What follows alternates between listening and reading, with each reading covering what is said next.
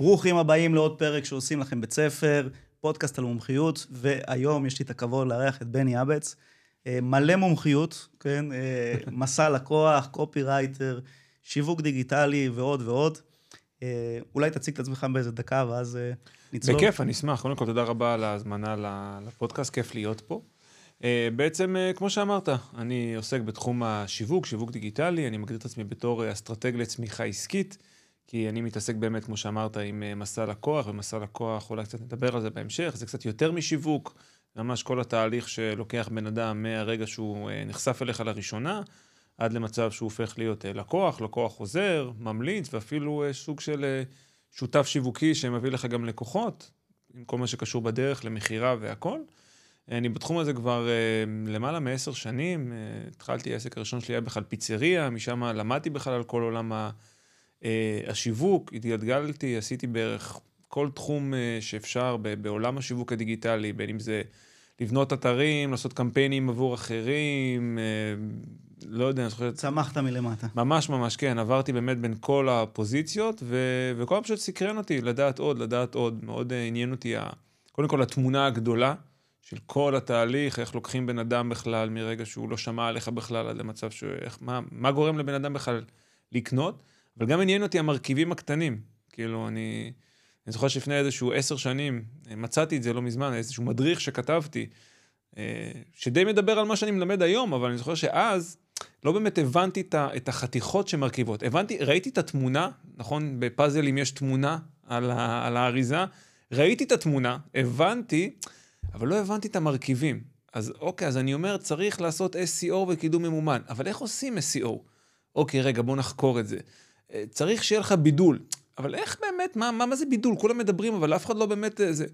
אז אני, פחות או יותר, בעשר שנים האחרונות, ככה כל איזה כמה חודשים, פשוט לוקח לי איזשהו נושא, ונכנס ב, עם אמא שלו, מה שנקרא, ומפרק אותו ולומד, ו, ו, ומפתח גם מודלים וכלים משלי, כדי לפשט את זה ולהעביר את זה לבעלי עסקים אחרים. יש לי עוד פרויקט שנקרא מעבדה לשיווק דיגיטלי, שזה בעצם מיזם שהתחיל לפני שמונה שנים עם איזשהו שותף, שהמטרה הייתה בעצם לתת כלים והדרכות לבעלי עסקים קטנים ולמקצועני שיווק, כי באותה תקופה היה לי לקוחות של ליווי, ולא הרגשתי שאני יכול לשלוח אותם לאיפשהו, ובין אם זה מישהו שיעשה עבורם עבודה, או בין אם לעשות עבורם, שיעשו עבור עצמם, לא היה את הידע. זאת אומרת, לא היה, הייתי שולח בן אדם, טוב, לך תעשה דף מחירה, הוא היה לוקח איזשהו פרילנס, הוא היה חוזר עם משהו שנראה כמו פלייר, בקובץ פי אן ג'י, אני כזה, אחי, מה זה? איפה, איפה הדף? איפה הטופס? כאילו. ואז לאט לאט באמת, היינו מהחלוצים, לדעתי, המעבדה שלימדה אנשים. איך עושים את זה? בגלל... נושאים אישיים ו- וחוסר uh, התאמה ברמת החזון, אז נאלצנו להיפרד, הפרויקט הזה נזנח למשך כמה זמן, לאחרונה קניתי שוב את כל, ה- את כל הזכויות. זה כשלך. כן, עכשיו אני uh, מרים את זה, מרים את זה שוב, uh, וזהו, מאוד מאוד נהנה ממה שאני עושה, מאוד מאוד אוהב ללמוד, זהו, מאוד מאוד אוהב ללמד. אוהב, אני אוהב להתחיל תמיד עם, ה- uh, הבן אדם תמיד מסקרן אותי, אבל אני אוהב להתחיל עם הלמה. Mm-hmm. זאת אומרת, למה, למה, אתה יודע, למה כן. אתה רוצה לעזור לבעלי עסקים... Uh, לגדול אסטרטגית. כן. מה המניע? יש, יש כמה למאים, זאת אומרת, כל תקופה היה את ה, את הלמה שלה. קודם כל זה התחיל מהלמה, מהלמה שלי. אני זוכר שאני עבדתי באותה, באותה פיצריה, וה, ו, ו, היה תקופות מאוד מאוד קשות, שגם לא מגיעים מספיק לקוחות, וגם אין מספיק כסף בשביל להעסיק אנשים. הייתי מוצא את עצמי באמצע החורף, כאילו, עוזב את הכל, עולה על אופנוע, והולך להביא איזשהו, שתי זיבות לאיזה... סליחה, אבל בית זונות בדרום תל אביב, כאילו רק בשביל איזה חמישים שקל, ו... ונוסע וחוזר בגשם כולי רטוב, כי לא הבאתי בגדים, כי אני לא אמור להיות שליח, אני אמור להיות הבעלים של הדבר הזה, וכולי נוטף, אני עומד שם באיזשהו רמזור, ואני אומר לעצמי, אני לא יודע איך, אבל אני אמצא דרך שאני לא צריך לעבוד כזה קשה בשביל, בשביל גרושים, כאילו, אני אפצח את זה. והעולם הזה של השיווק הדיגיטלי משך אותי. הקץ הזה של, של לעשות כסף מהאינטרנט, לכאורה, אתה יודע, למכור את הדברים שלך, נחשפתי לכל מיני רענון, מדבר איתך לפני חמש עשרה שנה, שיווק שותפים, כל מיני דברים כאלה, אנשים ששמו מודעות בגוגל, ומכרו כל מיני דברים, ועוד למה אחד, זה גם היה קצת איזשהו הוכחה, היה איזשהו חבר, אני זוכר שסיפרתי לו על זה, והוא פשוט אמר לי, מה זה השטויות האלו, תעזוב אותך, אתה למדת הנדסאי חשמל, אני גם למדתי הנדסאי חשמל, הוא אמר לי, עזוב אותך, ת, ת, תהיה הנדסאי חשמל וזהו, מה אתה עם החלומות האלו, כסף מהאינטרנט, נראה לך, מוכרים לך, ואני כזה, אני אוכיח לך את זה, ואז כשקצת התחלתי להתגלגל עם הדבר הזה, אז אני זוכר שכבר, שעשיתי כבר את התהליכי ליווי, אז כמו שאמרתי לך, שאנשים לא ידעו, היו באים לי עם דברים כאילו שאלוהים ישמור, אז, אז, אז אני זוכר שפעם אחת גם ישבה, ישבתי מול מישהי, ואמרתי לה, טוב, את צריכה להכין דף נחיתה, קנתה איזושהי תוכנית ליווי, הייתי מנטור באיזושהי תוכנית, באיזה שלושים אלף שקל, והיא אומרת, היא אומרת לי, אבל אני לא יודע לעשות דף נחיתה. אמרתי לה, אוקיי, אז, אז תקחי מישהו שיעשה, ופשוט התחילה לפקוד, אמרה, אין לי כסף, בזבזתי את כל הכסף על התוכנית ליווי. אני כזה, אוקיי, ואין לי גם מה להביא לה, כאילו זה לא היה כזה מפותח. ואז נגיד, קיבלתי החלטה שאוקיי, אז אני, אני רוצה לעשות כל מיני תכנים קצרים ויישומיים, שאנשים יוציאו לפועל את, ה, את הדברים האלו. וזה רץ תקופה. והיה תקופה שאני מכרתי את הקורסים הקטנים האלו, ואז למה נוספת הייתה בעצם ההבנה שהרבה מאוד אנשים מסונברים מכל מיני אובייקטים נוצצים, ש, ש, שמבלבלים אותם בעולם השיווק הדיגיטלי, אבל הם לא בונים אסטרטגיה, הם לא בונים תוכנית. הם קונים את הקורס שלו ואת הקורס של זה, ואני, אתה יודע, יצא לי לדבר עם מישהי שגם הייתה באותה תקופה במעבדה, כבר עברו איזה שש שנים מאז שכאילו לא דיברתי איתה, ואני מסתכל על הפעילות שלה, כי במקרה היא קפצה לי, ואני רואה שהיא בדיוק באותו מקום. כאילו שום דבר לא זז, היא עדיין נאבקת למכור את הדבר שלה, ואני אומר לעצמי, מה, מה חסר פה?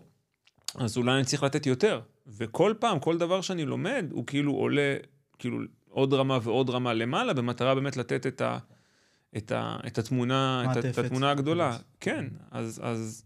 אז לפני רגע שצוללים לתוך המסע לקוח, כי זה נושא מרתק, אני רוצה לאשר איתך רגע קו.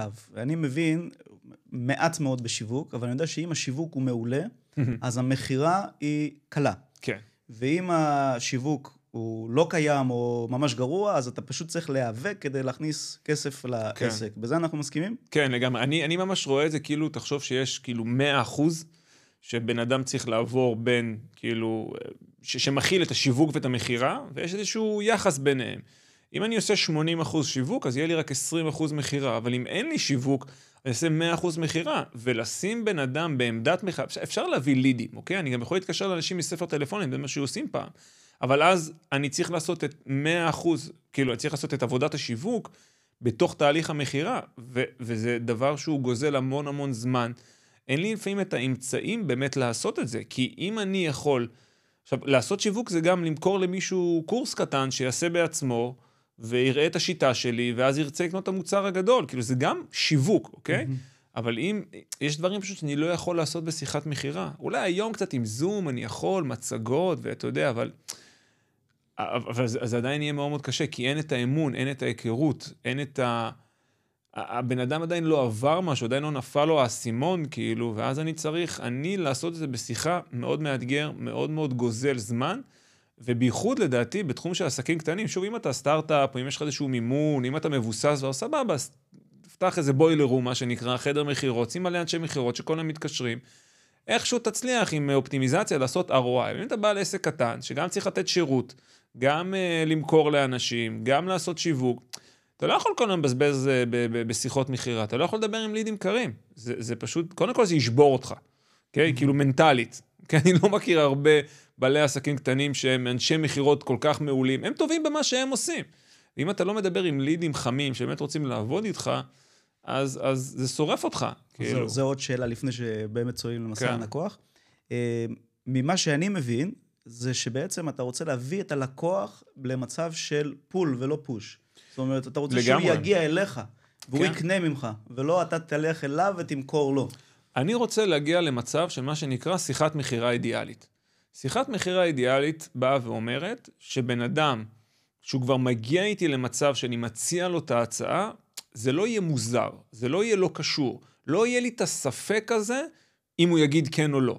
זה קצת כמו להציע נישואים, אוקיי?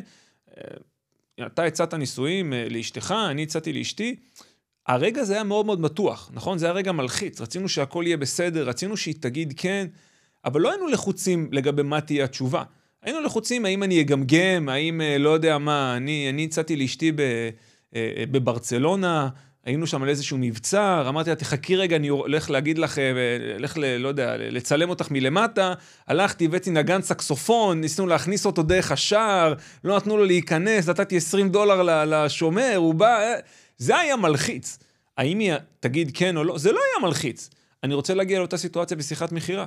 כשבן אדם כבר, אני מציע לו את ההצעה שלי, אני רוצה כבר שלא יהיה לי ספק אם הוא אומר כן או לא. אני פשוט צריך להגיע למצב שאני אומר לו, אוקיי, הבנת מה צריך לעשות, אתה רואה איך זה יכול לעזור לך בחיים, אתה צריך עזרה עם זה, ולגן אתה שאומר לך, כן, אם אתה צריך להתחיל למכור לו, ולשכנע אותו, ולהגיד לו, אני מבטיח לך, וזה, והוא, אני לא בטוח שזה יעבוד, אני מבטיח לך שזה יעבוד, זה, זה, זה, זה כבר באיזשהו מקום אה, אה, פוגע אפילו ברמת ההספקה של המוצר שלך, כי בן אדם בספק, אני לא רוצה שבן אדם יהיה בספק, אני רוצה שבן אדם שהוא כבר קונה את המוצר, שהוא יהיה all in, אם הוא לא all in, אז, אז מה עשינו בזה?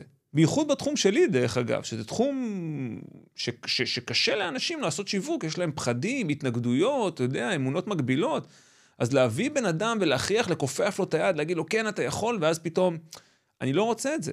עכשיו, זה בתחום השיווק, שזה תחום קשה, אבל אם זה תחום שהוא קל, יחסית, אז, אז למה לא? כאילו, איזה כיף זה להגיע, לקבל לקוח שהוא רתום, והוא רוצה, והוא מבין מה צריך לעשות. יש מנטור שאני מאוד עוקב אחריו, ואוהב אותו, קוראים לו דן קנדי, והוא אמר פעם, ללקוח לא משנה איך תספק לו את התוצאה. מבחינתו, תתלה אותו הפוך, תחסה אותו בנפט, וזרוק עליו נוצות, כל עוד זה מביא לו את התוצאה. אני חצי מסכים עם הדבר הזה, אוקיי? כאילו, יכול מאוד להיות שבאמת לבן אדם לא אכפת איך תביא לו את התוצאה, אבל הוא צריך להסכים לזה, אוקיי? הוא צריך להגיד, כן, הבנתי איך זה עובד, זה אפילו מרגש אותי קצת, בא לי את זה. ואם אתה מגיע לסיטואציות, עוד לפני שאתה מציע את ההצעה בכלל, אם אתה מוכר, אני אומר דבר כזה, אם אתה יכול לגרום לבן אדם לקנות את הפתרון, לפני שאתה מוכר לו את המוצר, ניצחת. אתה מבין את הכוונה? Mm-hmm. וזה התפקיד של, של שיווק. יש הבדל מאוד גדול בין פתרון למוצר. הפתרון זה איך הבעיה נפתרת, זה לאו דווקא המוצר, יש כל מיני מוצרים שיכולים לספק את אותו פתרון.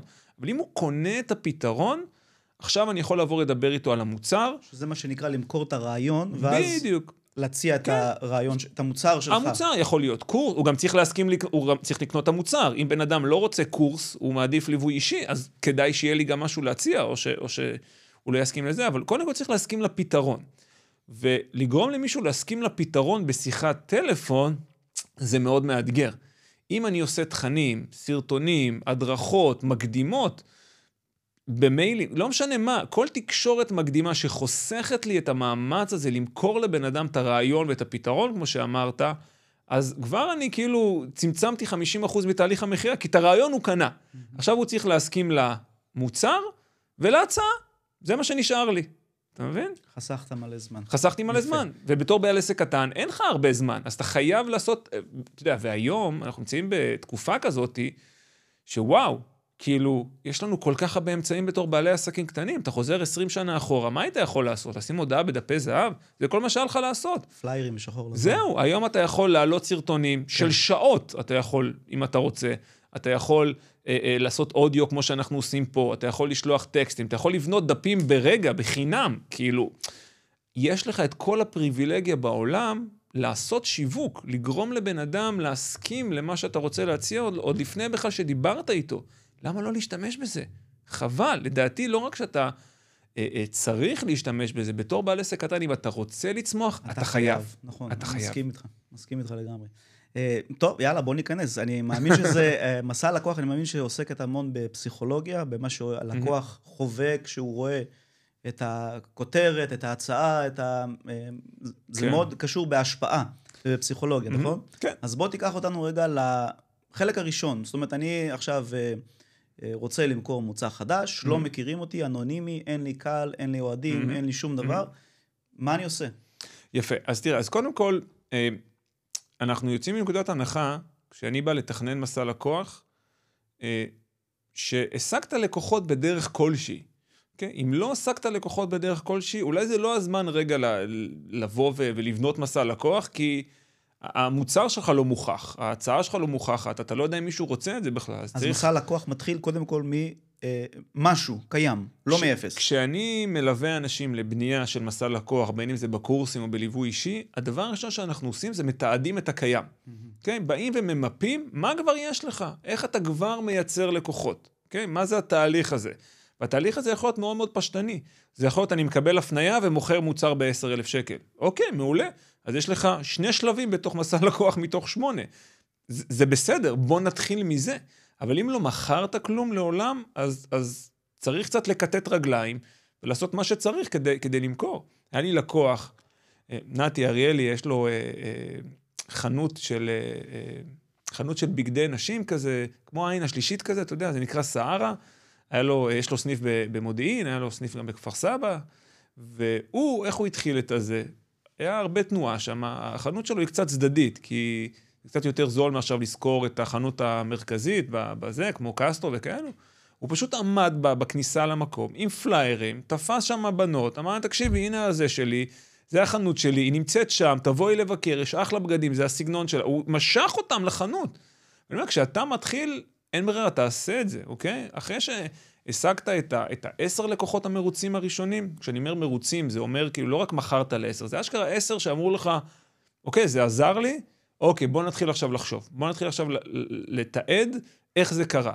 מה קרה? הם הגיעו לך לשיחה, הם קנו אונליין, הייתה שיחה ראשונה בזול, ואז זה, שיחה, מה קורה שם? אז אני מתחיל לתעד את התהליך הזה.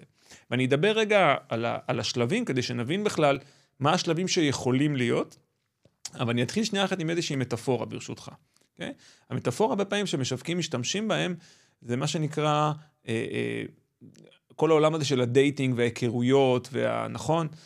תמיד אומרים כאילו, אל תציע ניסויים ללקוח בדייט הראשון, בפגישה הראשונה, נכון?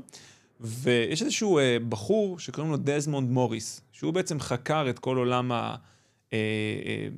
כל העולם של מערכות יחסים ואינטימיות בין בני אדם, הוא בכלל זואולוג, הוא התחיל עם חיות ואז עבר עם בני אדם, הוא כתב ספר על הנושא, בספר הוא מדבר על קונספט מאוד מעניין, הוא אומר שיש שנים עשר שלבים, שבעצם הם השלבים של האינטימיות האנושית, מתחילים ממבט עין לגוף, אתה בכלל לא מסתכל עליי, אני רק מסתכל עליך, עין לעין, זה מתחיל יד לגוף, יד לזה, בסוף זה נגמר במיטה, שנים עשר שלבים כאלו, והקטע ב-שנים עשר שלבים האלו, זה לא שהמהירות שלהם לא משנה באמת, זאת אומרת, זה לא שאני צריך כאילו, יישאר בכל פרק זמן. כן, פשוט צריך לעבור דרך כל מדרגה. פשוט צריך לעבור אותם, זאת אומרת, יש כאלה שעושים את זה ביום אחד, יש כאלה שזה ייקח להם שנים, אבל אסור לך לקפוץ. זאת אומרת, אם אתה קופץ יותר משלב אחד או שתיים, זה כבר נחשב תקיפה.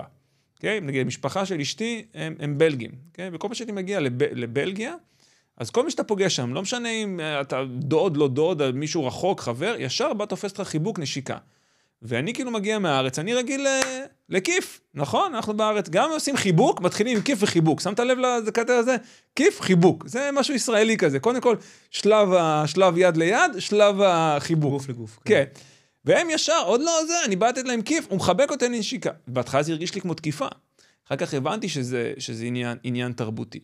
אז אותו דבר במסע לקוח, אוקיי? במסע לקוח שאני מדבר עליו, יש שמונה שלבים, כי אנחנו לא נכנסים אף אחד למיטה, אבל, אבל השמונה שלבים גם כן, מאוד מאוד חשוב לא לתקוף את הלקוח. הרעיון הזה של לא להציע ניסויים בדייט הראשון, כי זה פשוט מרגיש ללקוח כמו, כמו תקיפה. אז בואו נדבר רגע על, על השלבים, נעשה סדר קצת, נעשה את זה ככה בקצרה. השלב הראשון זה מודעות. מודעות או תשומת לב. מישהו צריך לדעת שאתה קיים, צריך להיחשף אליך לראשונה, כדי בכלל להכיר את המותג, לדעת שאתה קיים. מפה כל... כל מערכת יחסים מתחילה. זה השלב של העין לעין, או עין לגוף, או משהו כזה. ואת זה אתה יכול לעשות בכל מיני אמצעים. זאת אומרת, פרסום ממומן, סושל מדיה, אני יכול להתעכל בכל מיני אנשים, יכול להיות קידום אורגני, אני מחפש משהו בגוגל, הגעתי, ראיתי איזשהו מאמר או משהו כזה. גם פה לאוזן, מישהו מדבר עליך, אז יוצר לך, יוצר לך מודעות. מישהו צריך להכיר אותך. השלב הבא זה מעורבות. זה לא מספיק שמישהו ראה אותך פעם אחת, אוקיי?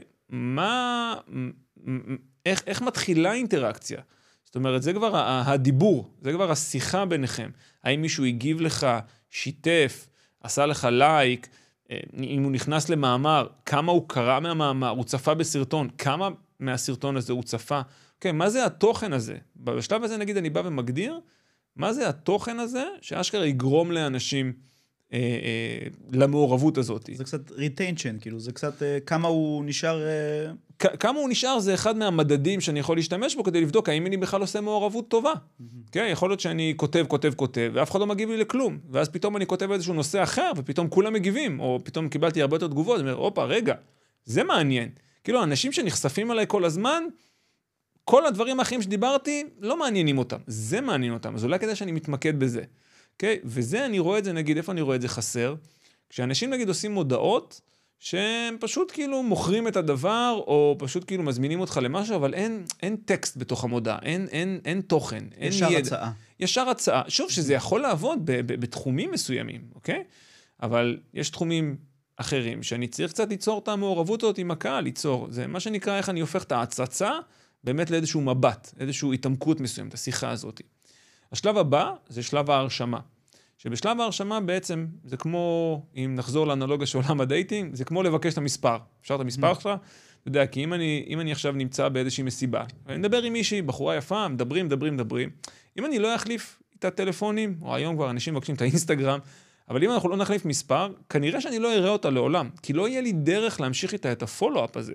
ופה זה הרבה מאוד אנשים מפספסים, הם מריצים הודעות ישר להצעה, אבל כמה אנשים כבר באמת משאירים פרטים ו- ולוקחים את ההצעה? אחוז מאוד קטן. ומה קורה לכל ה-תשעים ושבע או תשעים ושמונה או תשעים ותשע אחוז שפשוט יוצאים מהדף וזהו? אין לך שום יכולת לחזור אליהם. אז אם רגע לפני שאתה מציע את ההצעה, או מדבר על הדבר שאתה מוכר, אתה מציע איזשהו משהו בחינמי, אני קורא לזה מגנט לידים, אחרים יקראו לזה שוחד אתי, מתנה חינמית, יש כל מיני שמות לזה, אבל אני אציע איזשהו משהו בחינם, שכל מה שצריך זה בעצם להירשם אליו, להשאיר את כתובת האימייל שלך, או להצטרף לקבוצת וואטסאפ, או כל דרך שיש לי לשמור איתך. ואז גם מה אני עושה בעצם? אני, אני יוצא מהמסלול הזה של לשלם כדי לקבל את המודעות הזאת.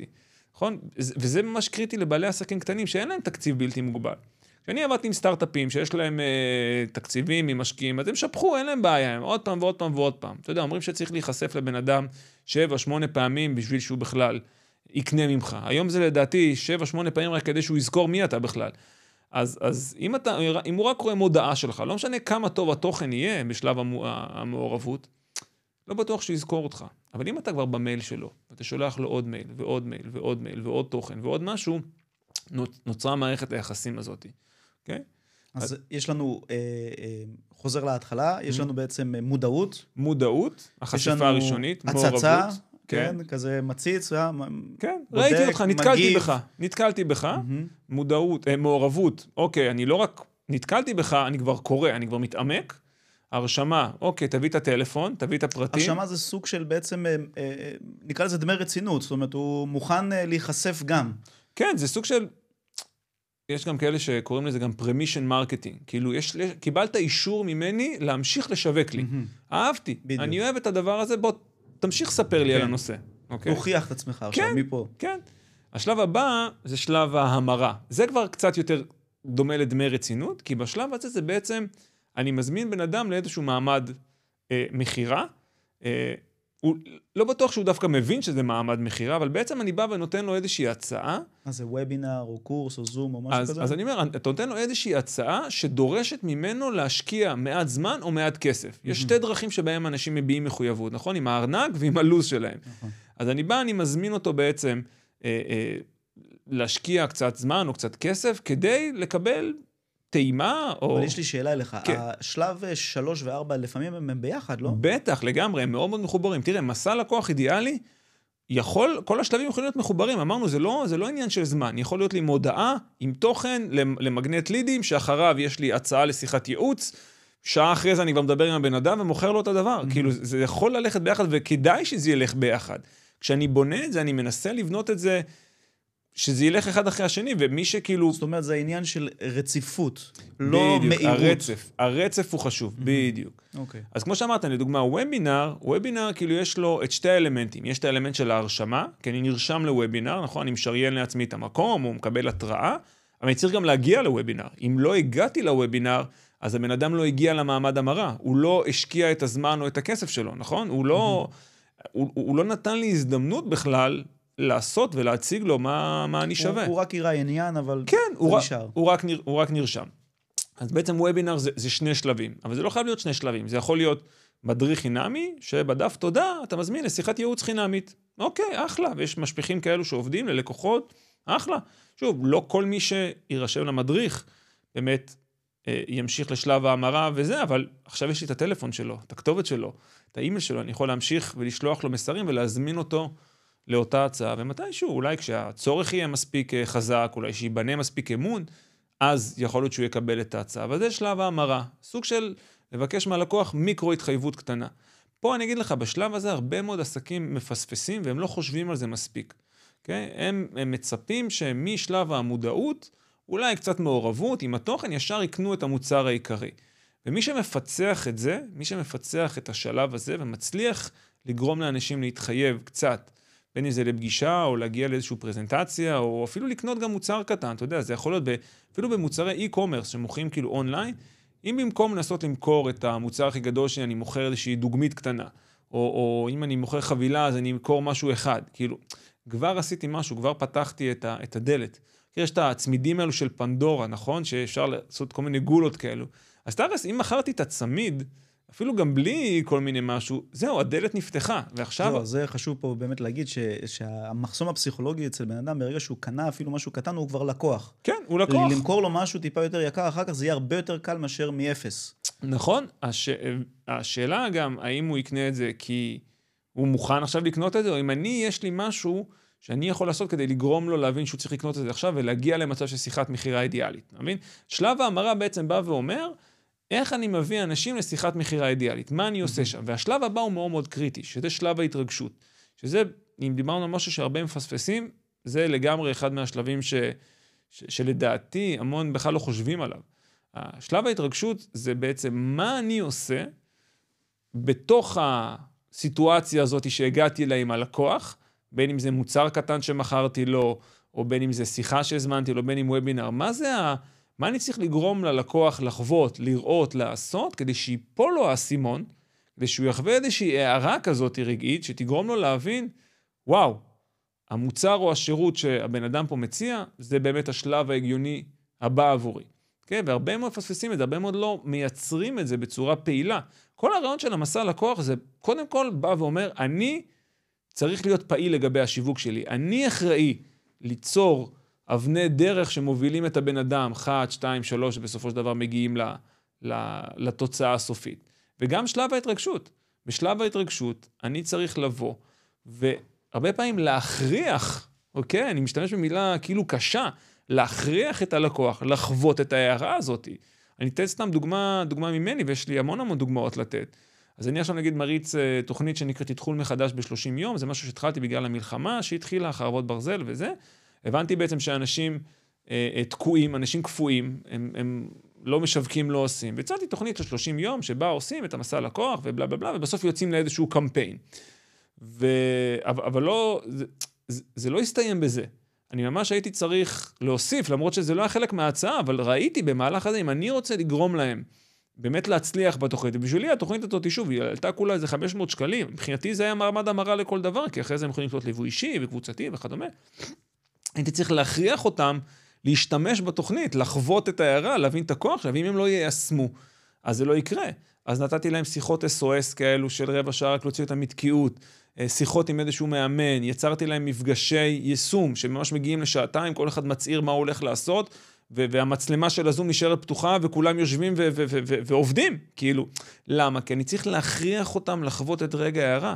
אם אני לא יעשה את זה, אז מי יעשה את זה? אתה מבין? אז זה משהו לדעתי ש, ש, ש, שהרבה מאוד מפספסים. איך, איך, הם, איך הם קיבלו בעצם את רגע ההערה בזה שמה?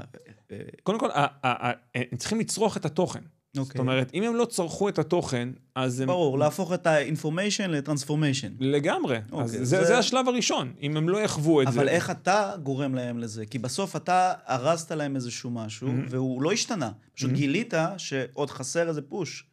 כן, חסר עוד, היו חסר עוד אלמנטים בתוך ההצעה שיגרמו להם בעצם ליישם. שוב, גם הדרך שבה אני מלמד היא מאוד מאוד שונה. הגיעו לה הרבה מאוד אנשים, יש לי הרבה מאוד עוקבים שמגיעים מתעשיית המידע, שהם מומחים בעצמם, שהם מלמדים. אמרו לי, וואו, אני לא חשבתי שאפשר ללמד ככה. זאת אומרת, הלימוד שלי גם היה מאוד מאוד יישומי. לא לימדתי אותם דברים. אני משתמש הרבה מאוד בכלים, כל מיני טבלאות, דברים כאלו.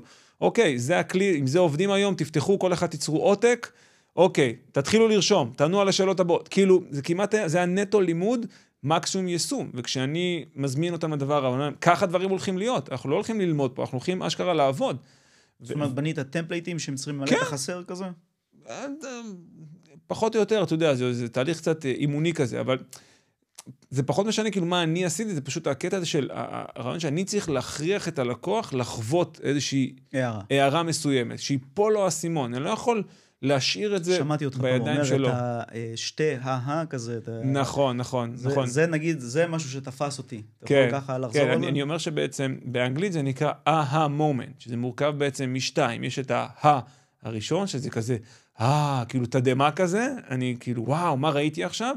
והשני זה, הבנה כזאת, שזה לא מספיק רק להדהים את הלקוח עם הקסמים שלך, צריך גם שהוא יבין איך זה יכול לעזור לו. זה מה שדיברנו קצת בהתחלה, שהוא צריך להסכים לפתרון, זה לא יעזור לי להראות לו, הנה תראה איזה קסם אני עושה, ועכשיו אתה תהיה רזה, וואו, הנה הוא רזה.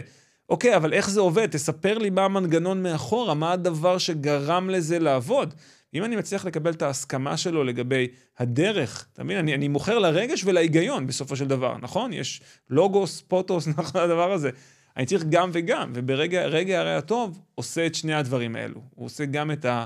ה של הקסם, וואו, הוא הראה לי משהו חדש של, לא ראיתי את הדברים ככה עד עכשיו, כאילו, וואו, איזה מגניב, וואו, לא חשבתי על זה, ככה, וגם יש את הקטע של ההבנה, אוקיי, אני מבין עכשיו איך זה עובד, נפל לי הסימון, בדיוק. מגניב, אז, טוב, הוא נחשף אליך, הוא הגיב לך, חווה התרגשות, חווה איזושהי התרגשות מסוימת, מיני, איך אמרת? עשה, עשה, עשה מיני התחייבות, לקח עצמו מיני התחייבות. הסכים לך להמשיך לשווי ולשווה ערך. כן, נתן לי הזדמנות להציג לו דבר הזה. השלב הבא זה שלב הרכישה, שפה בעצם האדם רוכש את המוצר העיקרי שאני רוצה שהוא יקנה, ואחר כך הוא יכול לקנות עוד דברים, כאילו כבר הוא בתוך ה... בתוך המאגר לקוחות שלי. השלב הרכישה, אבל אצלך, תקן אותי אם אני טועה, הוא מגיע... עם שכנוע פסיכולוגי ללא מאמץ. זאת אומרת, אתה בסוף, הוא כבר בשל מספיק. מבחינתי כן, לגמרי. מבחינתי... זה לא שעכשיו יש לך איזה קול סנטר עם עשרים מוקדים, לא. והם עובדים סביב השעון כדי למכור את התוכנית שלך. לא, כי אני אגיד לך גם מה אני חושב. אני חושב ש... וראיתי את זה גם קורה. כאילו, הרבה פעמים המוקדים האלו, הדברים האלו, הצמיחה, הרבה פעמים זה, זה תלוי באיזה איש מחירות אחד או שתיים, שהם מאוד מאוד טובים, אבל מה קורה ברגע שהם הולכים? אין עסק. אין עסק. אתה מבין? אני לא יכול לבסס את העסק שלי על, על בן אדם אחד, אז אני חייב לבנות מנגנונים וסיסטמים ו- ו- ושיטות עבודה, שגם אם אני נשאר לבד הרגע, עדיין הדברים ממשיכים לעבוד לי, אני לא צריך אותם. יכול להיות שאם אני מכניס בן אדם, אז הוא עוזר לי, הוא מתגבר, הוא, הוא עושה את הפולו-אפים, הוא מחזק, הוא משכנע את אלו שקצת צריכים דחיפה כזה, אבל אם אני אשאיר את הכל על אנשי מחירות, ברגע שבן אדם אחד עוזב, מלחמה, משהו, מילואים, לא יודע מה, כל העסק שלי מתפרק, אני לא יכול להרשות לעצמי שהדבר הזה יקרה, וראיתי את זה קורה עם הרבה מאוד לקוחות. זאת אומרת, אני צריך להיות מסוגל להעביר כמה שיותר אה, אה, ממסע הלקוח, מה, מתהליך המחירה, ל... לא הייתי אומר אוטומטי, אבל ללא מגע יד אדם, ללא משהו שתלוי באדם שיתפעל אותו. אם בן אדם יכול לקרוא את המיילים לבד, לראות את הסרטון לבד, למלא שאלון, לצפות בוובינר, אז, אז שיעשה את זה, יופי, כאילו, ותגיע אליי כשאתה מוכן. אז אולי הצמיחה שלי תהיה יותר איטית, אבל לפחות היא לא, היא לא תהיה ככה, אתה יודע, רכבת הרים, היא תהיה יותר הדרגתית. ואנחנו משחקים במשחק הארוך. אתה תמשיך להתעסק במה שאתה יודע לעשות, שזה לספק את הסחורה, ופשוט הלידים יתחממו להם, כן. ו- ויזרמו להם בקצב כן. שלהם. אנחנו משחקים את המשחק הארוך, mm-hmm. אתה מבין? אני חושב שזה משהו שלקח לי זמן ובגרות להבין. שזה לא, אוקיי, יאללה, בוא נריץ את הקורס הזה, ת, ת, ת, ת. רגע, אנחנו לאט כן, לאט. שמע, שמעתי לפני כמה זמן מישהו ככה בפודקאסט, הוא אומר, אנחנו לא מחפשים סטוצים עסקים, נכון. אנחנו מחפשים מערכות uh, יחסים. נכון, זה, כן. מאוד אהבתי את זה. כי... לא, לא רק מערכות יחסים מול הלקוח, גם מערכת יחסים שלך מול העסק שלך. כאילו, איך אתה מתייחס לעסק שלך, אם אתה רק רוצה להביא לקוחות מחר, להביא... אתה לא בונה באמת עסק, אתה, אתה, אתה בונה, כמו שאמרת, זה, זה סטוץ, אבל זה סטוץ שלך מול העסק שלך. כאילו אם אתה בונה עסק, אתה יודע, זה כמו ילד, אתה לא מגדל ילד יום אחד, אתה משקיע בו את כל הזמן שבעולם, נוטש אותו לחודש, נכון?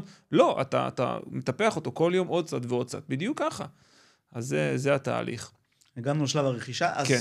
הוא השתכנע, בתקווה, בכמה כן, שפחות חו... כוח אדם. חווה איזושהי הערה מסוימת, הוא מבין, הוא מבין את המציאה. שעד פה הוא, הוא, הוא, הוא רוכש משהו, ב... יש איזו סקאלה של סכום או... תראה, בשלב הרכישה, המוצר העיקרי, אני מניח שצריך לעלות אלפי שקלים, זאת אומרת, או כמה עשרות אלפי שקלים ומעלה, זה יכול להיות במאות שקלים, אבל בדווח העליון. ואני אגיד לך למה, כי כשאני בונה ומתכן את המסע לקוח, אני מתחיל מהמוצר העיקרי ובונה את זה אחורה, אוקיי? זאת אומרת, אני אומר, אוקיי, זה המוצר העיקרי שלי, אוקיי, איזה רגע הרע הוא צריך לחוות, אוקיי, מה המעמד המראה האידיאלי, לתת להם את רגע ההערה הזה, אוקיי, איזה מגנט לידים יכול להוביל בצורה אידיאלית לאותו מעמד המראה, איזה תוכן הם צריכים לראות, ואז באיזה ערוץ אני צריך להראות את זה, אני בונה את זה הפוך. עכשיו, אם אני ממקד למוצר שעולה כמה מאות שקלים, אני צריך למכור כמויות מאוד גדולות כדי להתפרנס. Okay, זה יהיה לי קשה, אלא אם כן, שוב, אני לא צריך להכניס הרבה, ויש לי איזשהו מודל, ואני באמת שואף, לא יודע מה, אני מקור מנוי למועדון ב-שלוש מאות שקלים, אני מתכן להכניס, לא יודע, כמה על מאות אנשים כל זה.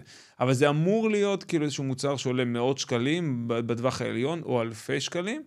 קרה לי פעם באיזושהי סדנה במעבדה, מכרנו אה, אה, סדנה אה, לבניית... אה, איזושהי אוטומציה, קראנו לזה המשפך, משפך בקליק קראנו לזה, ממש כאילו את כל המשפך שהשתמשנו בו כדי למכור אה, אה, מוצרים, ממש יצרנו איזשהו שיתוף פעולה עם חברת אה, דיבור, אז זה נראה לי האקטיב טרייל, ופשוט כאילו בקליק הם היו יכולים להעתיק את כל המשפך אליהם, פשוט הם היו צריכים כאילו למלא את התבניות שיצרתי שלה, של התוכן, של הדפים והכל, יצרנו סדנה, שלושה ימים, אנשים באו, כאילו שילמו, אז זה עלה איזה שבעת אלפים שקל, אני יודע, משהו כזה, והם היו צריכים לעבוד, להכין את ה, את ה, את הדבר הזה. ואני זוכר שאחד מהמשתתפים שם, כאילו, שאלתי אותו, תגיד לי, מה, מה אתה מוכר? ואז הוא אומר, אני מוכר מדריך איך לארוז את המזוודה לבד. אמרתי לו, אוקיי, כמה זה עולה? הוא אומר לי, תשע עשרה שקל. אמרתי לו, אחי, אתה... כל העבודה הזאת בשביל... אתה באת לסדנה של השבעת... שוב, זה, זה מאוד יקר, סדנה של יומיים וחצי, שבעת אלפים שקל, זה היה אחת הסדנות היקרות באותה תקופה. משפך שלם, למכור... אבל זה, כאילו... זה לדעתי מאוד uh, קשור למה שאמרת בהתחלה, שאנשים מגיעים עם איזשהו... Uh, uh, אמונות מגבילות. זאת אומרת, הוא מבחינתו, לדעתי, כן? הוא, זה, זה הערך שהוא תופס את עצמו. מוצרים ב-עשרים שקלים. או שמישהו מכר לו איזשהו רעיון, שאתה יכול להתפרנס ממדריכים שעולים עשרים שקל, והוא אומר, טוב, אז אני אבנה לזה משפך, כאילו, אבל זה לא ריאלי. כן. אם השלב רכישה לא עולה כמה מאות או אלפי שקלים, אז אין לי עסק באמת, אוקיי? אז זה בעצם הדבר שאני, אליו אני מפנה. מה המוצר העיקרי שאני רוצה למכור? ואחרי זה, יש את המוצרים הנוספים. זה יכול להיות אפסלים מיידיים. זאת אומרת, איך שבאדם קנה את המוצר העיקרי, אני יכול להוציא לו עוד משהו ועוד משהו, עוד חבילה, עוד עזרה, עוד תמיכה, או שזה משהו שהוא קונה, פשוט כי זה המוצר הבא בסולם. אז זה בעצם שלב הרכישה. ופה נגיד משחק העניין של שימור, האם אני מצליח לשמר את האנשים, האם אני מצליח להגדיל את, את מה שנקרא the average cart value, כמה, אני, כמה, כמה כסף בן אדם משאיר אצלי בסופו של דבר, וככל שהשלב הזה טוב יותר, אז... יותר אנשים קונים, כאילו, אנשים קונים יותר פעמים, ונשארים איתי לאורך, לאורך יותר זמן. אתה מדבר כאילו על המסע הלקוח מהצד שלך, מצד של משווק, אבל לא נגעת במסע הלקוח מצד הלקוח. זאת אומרת, איך אתה בונה לו את המוצר הזה של כמה אלפי שקלים? אתה מבין? זה כבר שאלה טובה. כי בסוף, יכול להיות שאתה מבין את הפסיכולוגיה של העסק, אבל איך אני משכנע אותו מ... הוא ראה אותי, הגיב לי, לא יודע מה, השאיר לי איזה פרטים, ועכשיו הוא צריך להוציא את האשראי. אתה מדבר על איך אני בונה את המוצר? איך אני בונה מוצר שאנשים רוצים לקנות? כן, איך אתה אורז, כי אני בטוח שאתה, מה שנקרא, יש לך מלא ידע, ואתה צריך לצמצם את הידע שלך, ולהתאים אותו ללקוחות. כן. אז יש איזשהו מחקר לקוח לפני... פריימורק. תשמע, התחום הזה של פיתוח מוצרים הוא תחום בפני עצמו. כשאני מדבר על מסע לקוח, אני בעצם בא ואומר, אני, אני עובד עם, עם, עם מה שיש לי. כאילו, אני, יש דברים שאני עובד עם, עם אנשים, נגיד לי פיתוח מוצרים או פיתוח שיטות, איך אני מודלים וכאלו, משהו שאני גם כן מאוד אוהב לעשות. אבל בפריימוורק הזה, אנחנו מדברים, אנחנו לוקחים בחשבון שיש כבר מוצר שהוא קיים. גם בגלל זה, מה אמרתי לך בהתחלה? שיש שבאדם לפחות ימכור לעשר אנשים, כי אם הוא לא מכר לעשר אנשים, אז, אז מה אנחנו עושים?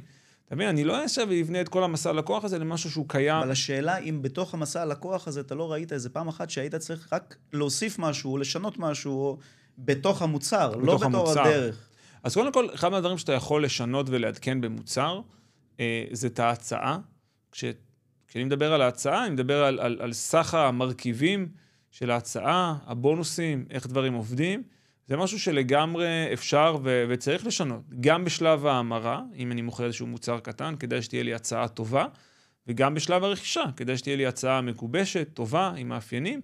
בתוכנית שעשיתי לדוגמה, אז נתתי איזשהו מודל שהוא בונוס, שהוא לא כל כך קשור לזה, אבל כאילו, יש לי גם כלי שנקרא מפת הצעת העל, עוברים שם על עשרה שלבים, מגדירים מה המאפיינים של המוצר, מה התועלות שלו, מה הבונוסים, מחיר רגיל, מחיר מבצע, דחיפות, נדירות, אחריות, כל המרכיבים האלו, זה ממש תהליך שאפשר לעבור, לדעתי כל אחד צריך לעבור אותו, אם אתם רוצים דרך אגב, גם יש באתר שלי, אני קורא לזה עשר שאלות ליצירת הצעה, ממש בעמוד הראשי אפשר לראות את זה, תיכנסו, תעברו על המאמר, לפני שאני יוצר כל הצעה, אני פשוט עונה על השאלות האלו, כן, אבל העניין של לייצר מוצר, זה תחום לפני עצמו. או לחלופין, אם יש לי כבר מוצר, אז לבדוק את השאלות האלה ולבדוק שזה תואם. כן, לבדוק שההצעה שלי באמת טובה ומגובשת.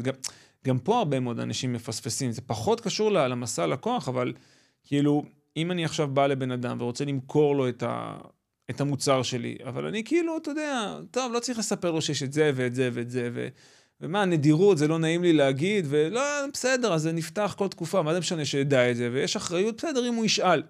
לא. הנה, עכשיו בדיוק חידשתי את המנוי שלי לחדר כושר, סטודיו כזה שאני עושה בו אימונים קבוצתיים, התאמנתי בו בערך איזה שלוש, שלוש וחצי שנים, עזבתי לפני שנה כי נרשמתי לקאנטרי, אמרתי, טוב, אני אלך לבד, ואז נגמר המנוי, אמרתי, טוב, אני אחזור, אמרתי, טוב, כך, דבר עם אשתי, עכשיו עושה פה מחירות וזה, טוב, אז אמרתי, יאללה, בכיף, תביא, אז היא עונה לטלפון, התקשרה אליי, אומרת לי, טוב, אז מה, אתה נרשם? אמרתי לה, כן. אמרתי, טוב, אז מה הכרטיס? אמרתי לה, חכי רגע שנייה, בואי תספרי לי רגע מה ההצעה, מה קורה. מה השתנה מאז. מה השתנה מאז, כן. אז היא אומרת לי, טוב, זה עולה ככה וככה. אמרתי לה, אוקיי, נו, מה? והייתי צריך להוציא ממנה, אתה מבין? כאילו, בואי תספרי לי מה ההצעה, מה קורה, כמה זה לחודש, כמה זה לשנה, אם אני יוצא לשנה, אני מקבל איזה הטבה, תני לי איזה חולצה מתנה, ראיתי שם חולצות בדבר הזה, זה חטיף חלבון פעם, כאילו, מה ההצעה? תני לי הצעה, אנשים לא משקיעים זמן בהצעה.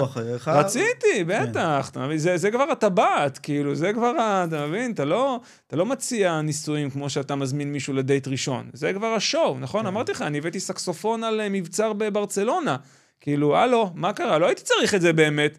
אני בטוח שאם הייתי מציע לחברה שלי על נמל אשדוד, היא הייתה אומרת, סבבה, כאילו, אבל אתה יודע, אתה רוצה את השואו הזה, אז אם אתה כבר מגיע למצב של שלב הרכישה, שתהיה הצעה טובה.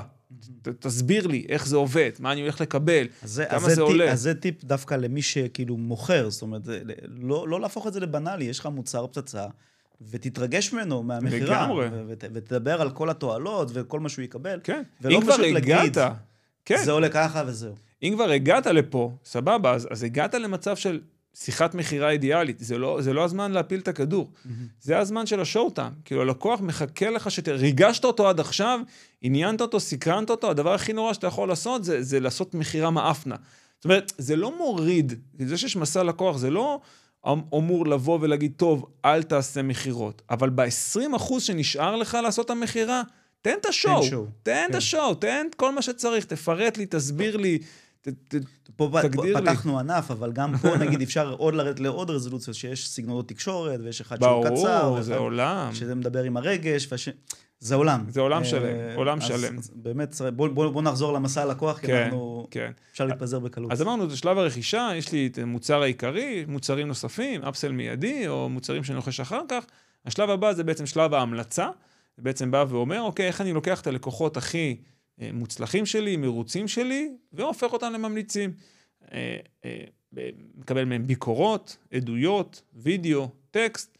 אחת מהחברות שעבדתי איתם, חברת מיינטק, שהייתה נגיד גומלת אנשים מסיגריות, אנחנו בנינו ממש, קראתי לזה מסע ממליץ, כאילו היה ממש מסע שלם שיכלנו להעביר בן אדם, ממצב שבן אדם כאילו היינו, היינו מאתרים עם כל מיני תוכנות, תגובות, ש...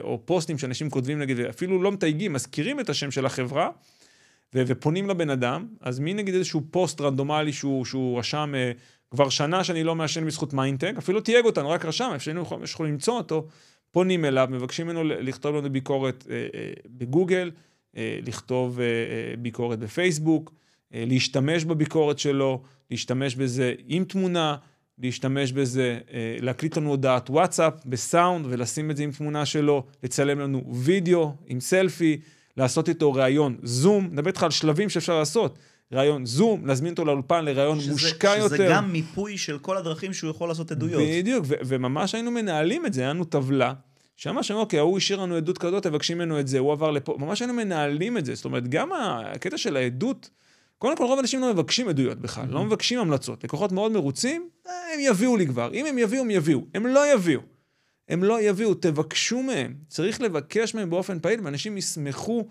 לתת, גם בתחומים מורכבים, יש כאלה להגיד, לא, אני בתחום הזוגיות, מביאים, מביאים, למתחרים שלך מביאים, אז גם לך יביאו אם תבקשים את זה נכון, אוקיי? אז ממש להבין שזה זה, זה משהו שאני צריך קודם כל להיות פעיל בו, ואני יכול כל הזמן לבקש את הדבר הבא. היינו מגיעים למצב שמי, אמרנו, פוסט רנדומלי שבאדם שם, מביאים אותו להתראיין באולפן טלוויזיה בתוכנית בוקר לבד. גדול. בן אדם בא לבד בשביל, אתה יודע, שוב, גם ככל שאתה מתקדם במסע... יחסי ציבור הכי, הכי טובים כן, שיש. כשאתה מתקדם כבר במסע, אז כאילו כבר מציעים לך הטבות, אוקיי? היינו נותנים איזושהי הטבה למי שמגיע להתראיין וזה, אתה יודע, קצת כסף וכאלו, אבל בן אדם היה נוסע לבד, לירושלים, לאולפנים, להתראיין, להמליץ על הדבר הזה.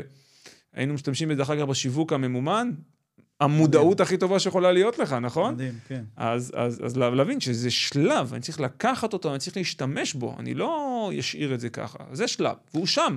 אני, אני חושב שמה שצריך להבין שזה לא אופציונלי, זה חובה. כן, זה בתוך כאילו... המסע לקוח, צריך לחשוב על זה. כן. צריך לחשוב, ואם אני מודד את ה... הצלחה של המסע לקוח שלי. אני יכול לשים שם הגדרה, כמה עדויות ייצרתי השבוע או החודש, ולשים יעד, היעד שלי להגיע לחמש עדויות, ואם אני לא מגיע לחמש עדויות לקראת סוף החודש, אז אני צריך לעשות משהו כדי שזה יקרה. לפנות, לעשות משהו. מדהים. זה שלב ההמלצה. שלב הבא זה שלב התמיכה. זה השלב האחרון והוא סוגר לנו את המסע לקוח. שלב התמיכה בעצם אומר, איך אני לוקח את הלקוחות הכי מומלצים שלי, או את הקולגות הכי מפרגנים שלי, והופך אותה ממש לשותפים שיווקיים שלי. איך אני גורם להם להביא לי עוד לקוחות? בעצם, מה אני אומר פה? איך אני סוגר את המעגל הזה וגורם להם לייצר לי עוד מודעות? אוקיי? זאת אומרת, להביא לי הפניות, לדבר עליי מפה לאוזן, להביא לי לידים, בין אם זה בחינם סתם כי בא להם, והם אוהבים אותי, בא להם לפרגן לי, או אני עושה להם איזה שהם מפגשים, אפשר לעשות מפגשים ללקוחות המצליחים, ולהזמין אותם ולפנק אותם עם אוכל וכאלו, הטבות, או ממש כסף, שיווק שותפים, זה לגמרי, כל הסיפור הזה של אפילייט, מועדון שגרירים, זה עוד אחד מהם, אז ממש גם זה יכול להיות ממש תחום שלם, ודרך אגב, יש המון עסקים, שדווקא אני אומר להם, תתחילו מזה, okay? אתה שאלת נגיד לגבי מוצר חדש, לפעמים אין לי כסף לשיווק ממומן, אני מרים עכשיו איזשהו משהו, אין לי עכשיו כסף למלא וובינר, ליד לוובינר יכול לעלות לי עשר, עשרים, שלושים שקל, ואם אין לי הוכחה שהיא באמת מוכנה, מה אני עושה? אומר, רגע, בוא, בוא, יש לך איזה קולגה או איזשהו מישהו שאתה מכיר, איזושהי קבוצה שאתה יכול, שאתה שייך אליה, תפנה למנהל של הקבוצה, תגיד לו שאתה עושה וובינר, שאתה מוכר איזשהו מוצר, אתה מציע לו חמישים אחוז, וכל מי שיקנה, הוא מקבל חמישים אחוז מה, מהתשלום, שיכתוב פוסט או שניים, שייתן לך לפרסם באותה קבוצה שרלוונטית לקהל היעד. וברגע שאתה עושה מחירה, יופי, יש לך מי להתחלק, ועכשיו יש לך כסף גם לשים לפרסום ממומן. תבין, זאת אומרת, השלב הזה הוא כאילו... זה אני חושב שזה מיינדסט יזמי של לא כאילו לקבל את מה שקורה, אלא איך כן. בדיוק. איך כן, איך אני מייצר את זה. אני חושב צריך וובינר, ואני צריך מאה אנשים בוובינר. איך אני עושה את זה? נכון. וכשזה נמצא שם, זה היופי, כשזה נמצא שם בתבנית, אז, אז, אז אתה יודע שזה קיים, וזה פותח לך את הראש למה אני יכול לעשות. כי אם זה לא קיים, ואם, ודיברנו קצת לפני על, על ההבדל בין טקטיקה לבין אסטרטגיה, אם, אם, אם אני חושב שכל עולם השיווק זה פרסום ממומן, okay? אז בזה אני תקוע. Okay. אז אני לא מזמין אף אחד למעמד המרה, אני לא יוצר התרגשות, ברגע שמישהו קונה אני לא מציע לו עוד משהו, אני לא מייצר המלצות ואני לא הופך שותפים שיווקים, אני עושה פרסום ממומן, מוכר את המוצר העיקרי שלי, פה כל העסק שלי נגמר. זה ראייה מאוד מאוד צרה של האפשרויות שיש בתוך העולם הזה, שהן עשירות ואדירות, ואם אתה תראה את העסקים המצליחים ביותר, לא רק שיש להם מסע לקוח אחד, יש להם לכל לקוח אידיאלי, כמה מסעות לקוח, לכל, לכל מסע, כמה לקוחות אידיאליים, לכל מוצר, כמה מסעות, כאילו, יש לך כמה דרכים. אני אומר, תתחיל עם אחד, תתחיל עם מסע לקוח אחד, עבור לקוח אידיאלי אחד, שמוביל למוצר עיקרי אחד. כן? וברגע ש... יש לך אחוזים, הכל עובד כמו שצריך, בסדר, אז אתה יכול למכור ללקוח הזה עוד דברים. סיימת, הכל עובד, יש מערכות במקום, אוקיי, אז או שתפנה לעוד לקוח דומה, כאילו, אתה יודע, כי אם אני מוכר כושר, אני יכול למכור גם לגברים בני זה, וגם למבוגרים, וגם, כאילו, אני יכול לפתוח את זה, אבל אני, אני מתחיל מלהתמקד, ואז אני פותח. או שאתה יכול לייצר עוד מוצרים, עם אותו מסע לקוח, כאילו, אתה יכול לשחק עם זה, אתה יכול להתרחב, אבל אם אתה מתפזר ומחליף, וכל פעם, לא, אני אמכור את המוצר הזה, ואת המוצר הזה, ופעם אני בערוץ הזה, ובא, עכשיו יש טיקטוק, אני אעשה סרטונים, ואני אצביע על כותרות. זה המחלה של הדור של היום. הם מנסים קצת, אין להם את המפה שאתה מציג כרגע, הם רואים זה לא הולך, ואז מה שהם עושים, אומרים, אה, אני אחליף מוצר. והם לא מבינים שכאילו המוצר הוא מעולה.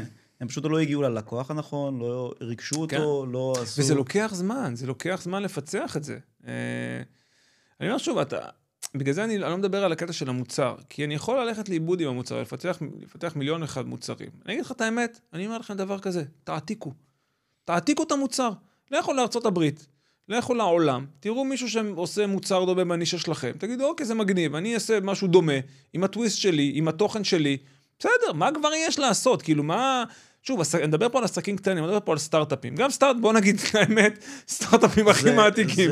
זה תעשייה של העתקות. זה פשוט רעיונות בשילוב אחר. כן, בדיוק, אני לוקח עוד את זה, אני עושה את המפה הזאת, אני אעשה אותה במובייל. כאילו, סטארט-אפים זה לגמרי עולם של העתקות. אז גם בעסקים הקטנים, תפסיקו לחשוב שאתם הולכים להמציא את העולם. אני לא חושב גם שצריך להמציא שום דבר, אני פשוט חושב שצריך להנגיש את זה, כמו שדיברנו, פשוט להנגיש את זה בצורה נכונה, שיהיה, איך אמרת, לפתור את ה... את הבעיה, את הכאב, ושהלקוח יסכים שאתה תעביר אותו את זה, לא צריך עכשיו לחדש את זה. לגמרי. זאת אומרת, אם יש פתרון פשוט, לא צריך לסבך את העניינים. כן, אנשים מסבכים את העניינים. אתה יודע מה זה קטע? אנשים מסבכים, אנשים בטוחים שהם ימציאו את הדבר הזה, המוצא, אני אומר, לא, יש דברים קיימים. מה אנשים כבר קונים? זה תמיד שאלה שאני שואל. עזוב אותך, מה אתה מסתבך? מה אנשים כבר קונים בתעשייה שלך? בייחוד בשלב ההמרה. אני בא ואומר, למה אנשים מרימים יד ואומרים, אני רוצה? Okay? אם אני בשוק השיווק, מה אנשים רוצים? אנשים רוצים תוכנית שיווקית, אנשים רוצים שיחת אסטרטגיה, okay? אם אני ב- ב- ב- בתחום השיניים, מה אני רוצה? אני רוצה שיננית, אני רוצה בדיקה, שאני חור, אני רוצה הלבנת...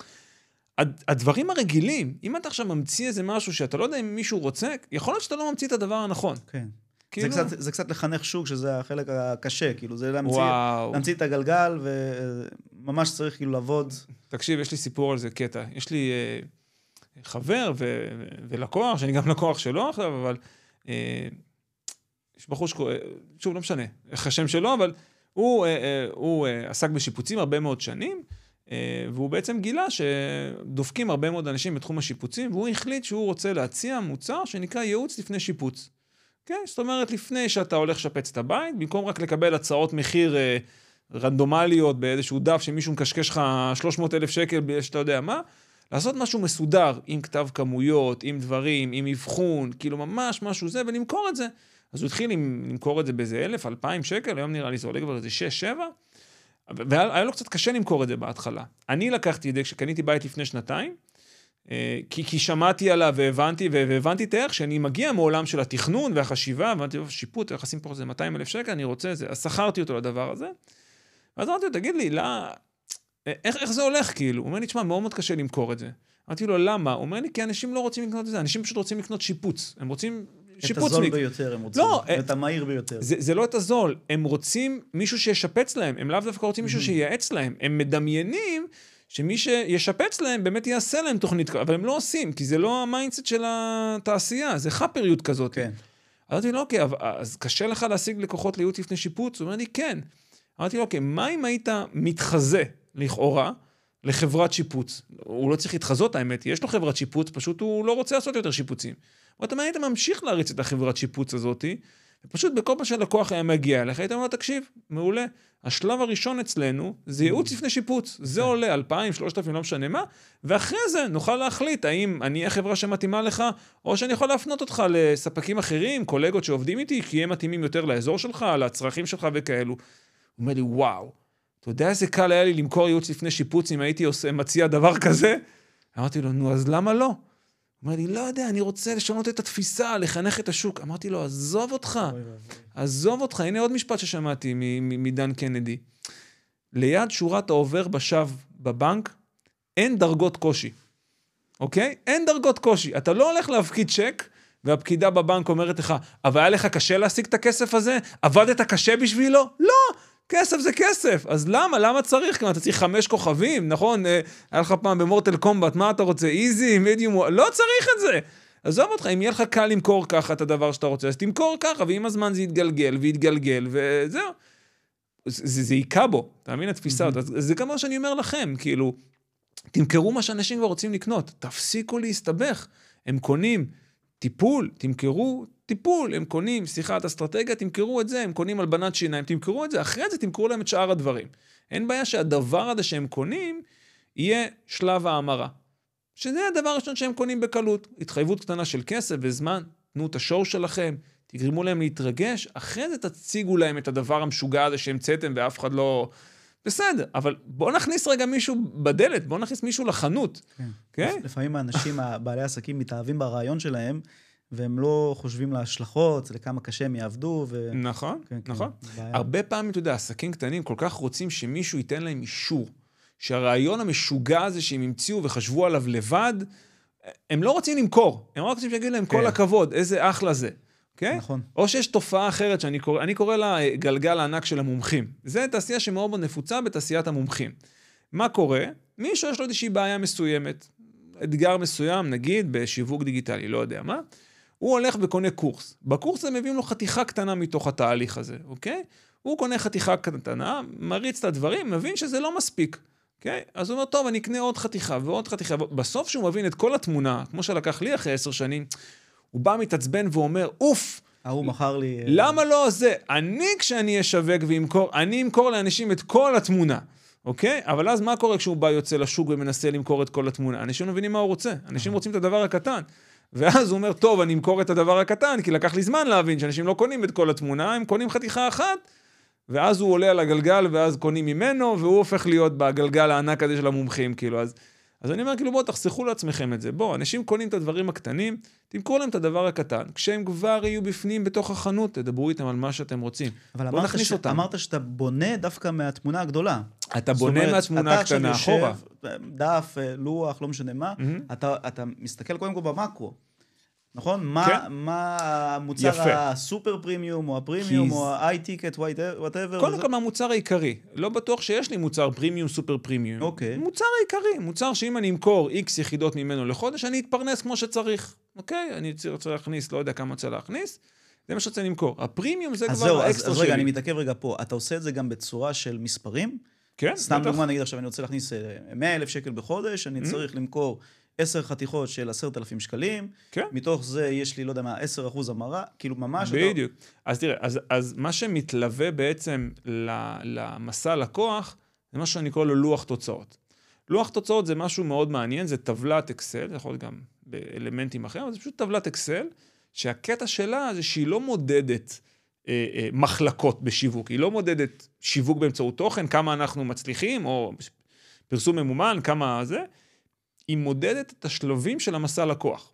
זאת אומרת, באים ומגדירים שלושה שלבים, שלושה מדדים לכל אחד מהשלבים של המסע לקוח. שוב, אם אין לך שום דבר בשלב הזה, אז אין לך מה להגדיר, ואתה גם יכול עד שלושה מדדים, אבל בא במה, אוקיי, כמה כסף אני רוצה להכניס? אני גם, גם פה אני עושה את זה ברוורס, אני מתחיל מהסוף. כמה כסף אני רוצה? מאה אלף שקל. כמה מוצר שלי עולה? אוקיי, עולה עשרת אלפים. כמה אני צריך למכור יחידות? עשר יחידות, אז אוקיי, אז המדדים שלי שלב הרכישה, זה כמות יחידות שנמכרו, והכנסה, אחלה, בוא נלך אחורה, רגע הערה, מה אני צריך לעשות כדי לגרום לאנשים לעשות זה? אני צריך לגרום להם, לא יודע מה, לסרטט איזה משהו על הלוח, ולא יודע מה. אני אתן דוגמה מרגע הערה של טסלה, שזה איזשהו משהו שעושים בנסיעת מבחן. אז הם צריכים לעשות איזשהו שיגור, הם צריכים להדביק את הרגל על הרצפה, ואז הם נדבקים ומרגישים את העוצמה של הטסלה. אז כמה שיגורים כאלו עשיתי, אוקיי? אתה מודד את זה. היה לי לקוחה אחרת שהרגע ההערה שלה הייתה כשמישהי בוכה בשיחה, היא מכרה ירידה במשקל, אמרת, איך את יודעת שהשיחה טובה? איך את יודעת? היא אומרת, כשמישהי בוכה היא סוגרת. ששתי הדברים האלה הם קשורים איכשהו לרגש, זאת אומרת, זה מתחבר. כן, זה שלב ההתרגשות, נכון? היא אומרת לי, אם מישהי בוכה היא סוגרת, מעולה, אז בואו נמדוד כמה נשים בוכות בשיחות.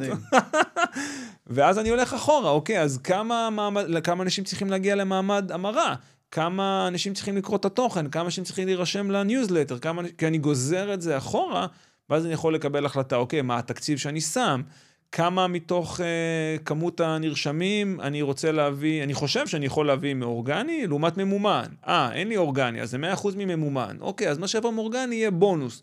מישהו אחד אומר לי, תשמע, אני מאוד חזק באורגני, מעולה, אז בוא נשים חמישים חמישים. כאילו, ככה אני בונה, ואני מתחיל מהסוף, אני מתחיל מהמוצר העיקרי, ובעזרת הטבלה הזאת אני קודם כל מגדיר מה היעדים שלי, אה, ואני גם מודד את עצמי. זאת אומרת, אני עושה נוהל עם הלקוחות שלי שפעם בשבוע, ביום ראשון, אה, הם ממלאים את התוצאות של השבוע שעבר. באים ורושמים, אוקיי, כמה לידים קיבלתי בשבוע שעבר, כמה מחרתי, כל שבוע אני מסתכל שבוע אחרי זה. למה אני מודד את זה ברמה שבועית? כי אז יש לי מספיק זמן לתקן. אם אני מודד רק חודשית, נגמר החודש, אוקיי? חודש אחד לפעמים בעסקים קטנים והעסק פשט רגל. אני לא יכול להרשות לעצמי את זה. משבוע לשבוע אני מודד, ואז אני יכול לתקן, אני יכול לבדוק. אם אני בדרך ליעד, אני רחוק מהיעד.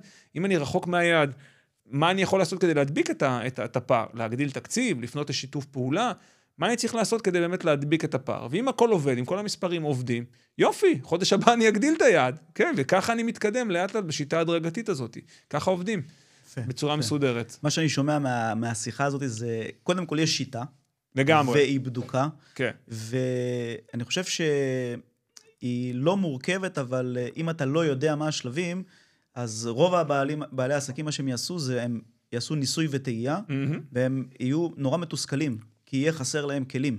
כן. ויותר מזה, מתוך הדבר הזה שאמרת שגזרת מאחור, אתה האינדוס לאחור, שגם להגדיר יעד. כי אם אתה סתם עושה בשביל לעשות, זה יכול שאתה פול גז בניוטרל, ו- וזה נכון. גם מתסכל. הרבה לא, הרבה לא מגדירים יעדים, הרבה לא מודדים. Okay? זה באמת שני העקב אכילס של בעלי עסקים, לגמרי. הרבה גם, לדעתי, מפתחים ציפיות שטקטיקה תביא להם תוצאות שרק אסטרטגיה יכולה להביא. הם הולכים ולוקחים קמפיינר, אבל הקמפיינר לא פה כדי לתכנן לך את כל המסע לקוח. הוא לא יודע מה קורה בשיחת מחיר. הוא יכול לשאול אותך, סגרת, לא סגרת, אבל מה הוא יעשה? שאם רגע נסביר מה ההבדל בין טקטיקה לאסטרטגיה? טקטיקה באה ואומרת איזושהי פעולה נקודתית ש, שאני עושה, אסטרטגיה זה מבט על, זה נקודה, זה, זה, זה, זה הדרך שכאילו... כמו תכנון וביצוע? אתה יכול להגדיר את זה ככה, אני פשוט רואה את זה בתור זום אאוט, כאילו mm-hmm. בתוך האסטרטגיה, האסטרטגיה קובעת לי את סך הטקטיקות שאני יכול בכלל לעשות, אוקיי? זאת אומרת, אם אני בתוך מסע לקוח, לדוגמה... אני יכול לעשות פרסום ממומן, אני יכול לעשות שיווק באמצעות תוכן, זה, זה, זה, זה מכיל לי את סך האסטרטגיות. והאסטרטגיה, דרך אגב, נשענת על עקרונות. כשאני התחלתי עם המטאפורה של דייטינג, העיקרון שמסתתר מאחורה בא ואומר, היחסים שלנו בשיווק זה בין אדם לבין אדם. זה לא אני מוכר לאיזשהו ארגון. הרבה פעמים אני אומר לאנשים, מישהו אומר לי, כן, אבל אני מוכר לחברות. אני אומר לו, חברות לא קונות. אנשים בתוך חברות קונות. אז העיקרון שמסתתר בתוך האסטרטגיה הזאת שנקראת מסע לקוח, אומרת שאני מוכר מבין אדם לבין אדם, ואם אני מוכר מבין אדם לבין אדם, יש איזשהו אה, אה, אה, רצף אה, הגיוני ש, שגור, שיוצר את האינטימיות הזאת. אז אני, יש לי עקרונות, העקרונות קובעים לי את האסטרטגיה, האסטרטגיה קובע, קובעת לי את הטקטיקה שמה, זה מה שאני מוציא לפועל. ככה זה עובד. וברגע שיש לך גם את המפה, אז אתה יכול לתקן נקודתית, ולא להגיד, זה לא עובד, ולעבור למוצר אחר. לגמרי, יש כאלה הרבה פעמים שאומרים, טוב, זה לא עבד לי, אני עוזב את הכל, עושה וובינר. ואני מסביר שוובינר זה שישה שלבים. אתה מחליף בוובינר, כי לא בטוח שאתה מוצר שמחרת, אתה יכול למכור בוובינר. הרגע התרגשות שאתה צריך לעשות בוובינר, זה לא כמו שיחת מחירה. אתה צריך לרשום אנשים לוובינר, צריך שהם יגיעו לוובינר, צריך שיהיה מערכת לוובינר, צריך מיילים להזמין אותם, מיילים למכור להם, צריך דף מחירה, דף סליקה, צריך תוכן שמזמין אותם לוובינר ומודעות, כאילו, יש לך משהו מזה? לא. אוקיי, אז יש לך חצי שנה עכשיו להקדיש? לא. אוקיי, אז אולי זה לא הזמן עכשיו לעשות וובינר. אוקיי? תודה, אני חושב שהאנשים מה, מהפודקאסט הזה יצאו עם שתי דברים. קודם כל, הם הבינו שאתה מומחה בתחום, חד משמעית, ואני חושב שמי ש, אה, overwhelming, כי, אתה יודע, הוא יגיד, בונה, אני, כאילו, רוצה, אבל אני חייב דרך. אה, אז, אה, אני חושב שזה הזמן, אם יש לך עוד משהו להוסיף, אני אשמח, ואני חושב שזה הזמן, אה, אה, להניע את האנשים בעצם אליך, כדי שהם ילמדו עוד ממך, כי פשוט, כשאתה מסביר את זה, זה נורא פשוט, כן. וזה מלא בשלבים קטנים. ואני חושב שזה לא מורכב, אבל זה מסודר בצורה כזאת שאתה לא יכול לדלג כן. על שום שלב, ו... וזה לא בושה גם לבקש עזרה. לגמרי. זה... כן, אף פעם איתנו נולד משווק. אני לא ידעתי את הדברים האלו כשאני התחלתי בפיצריה שלי לפני חמש עשרה שנה. אני זוכר שנכנסתי לסטימצקי, אמרתי לכם, אמרתי להם, יש לכם ספר על איך להביא לקוחות לפיצריה? הם אמרו לי, אחי, מה, לך לאזור הפילוסופיה, אני יודע, כאילו הם לא, הם לא, לא היה דברים כאלו, לא היה נישות, וזה לא כמו העולם היום שיש, אתה יודע, מאמן, כמו שאתה עושה לתחום הכושר, מאמן, אין דברים, לא היה דברים כאלו. קח לי זמן להבין את הדברים האלו, אבל כן, אתה אומר, זה, זה באמת מסודר. אני ממליץ לאנשים, קודם כל, להיכנס לפרופיל שלי בפייסבוק, או באתר שלי, להוריד את מפת מסע, ערך הלקוח, לקרוא את המדריך שמצורף, הם מקבלים גם הרצאה של שמונה עשרה דקות, שממש עוברת איתם על השלבים, מראה להם דוגמאות ושאלות, פשוט תעקבו אחרי זה, תראו איך זה עובד, תסרטטו לכם גרסה ראשונית, זה לא חייב להיות מושלם, לפחות רגע שתראו את התמונה הגדולה, כי כמו שאמרתי, אני, כשאני הבנתי לפני עשר שנים את התמונה הגדולה, עוד לא הבנתי מה המרכיבים, אבל הבנתי מה אני צריך לחפש, אם אני לא רואה את התמונה הגדולה, אז כל חלק בפאזל, אני חושב שזה, זה, זה, זה, זה, זהו, זה, זה. יש לי את החלק, אבל זה לא חלק, זה סך מסט סך של חלקים. אז בואו תראו את התמונה הגדולה של הפאזל. יכול להיות שיש חלקים שאתם לא מבינים. יכול להיות שאני אומר לכם שלב הרשמה, ואתם אומרים, טוב, נרשמתי פעם, אבל לא, אני לא יודע איך עושים מדריך, אני לא יודע איך עושים דף נחיתה, צריך להתקין פיקסלים, שמעתי שיש קודים כאלו, אין בעיה, בסדר, אפשר ללמוד את הכל. אבל אם אני לא רואה למה כל זה שייך, אז, אז, אז, אז הדבר שלעצמו לא יביא לכם את התוצאה.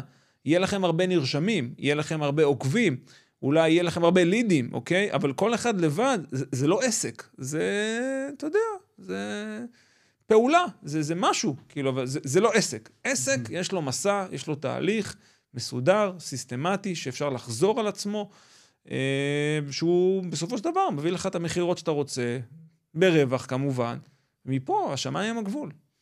אז אני רוצה לבדוק אם אתה מסכים איתי, כי שמעתי פעם משפט כזה שהיכה בי ממש, מישהו אמר שעדיף מוצר בינוני עם שיווק מעולה, מאשר מוצר מעולה עם שיווק בינוני. מה אתה אומר? בסוף החודש, בחשבון בנק, מי מנצח? תראה. אני חלילה לא אומר, לכו תמכרו מוצר בינוני.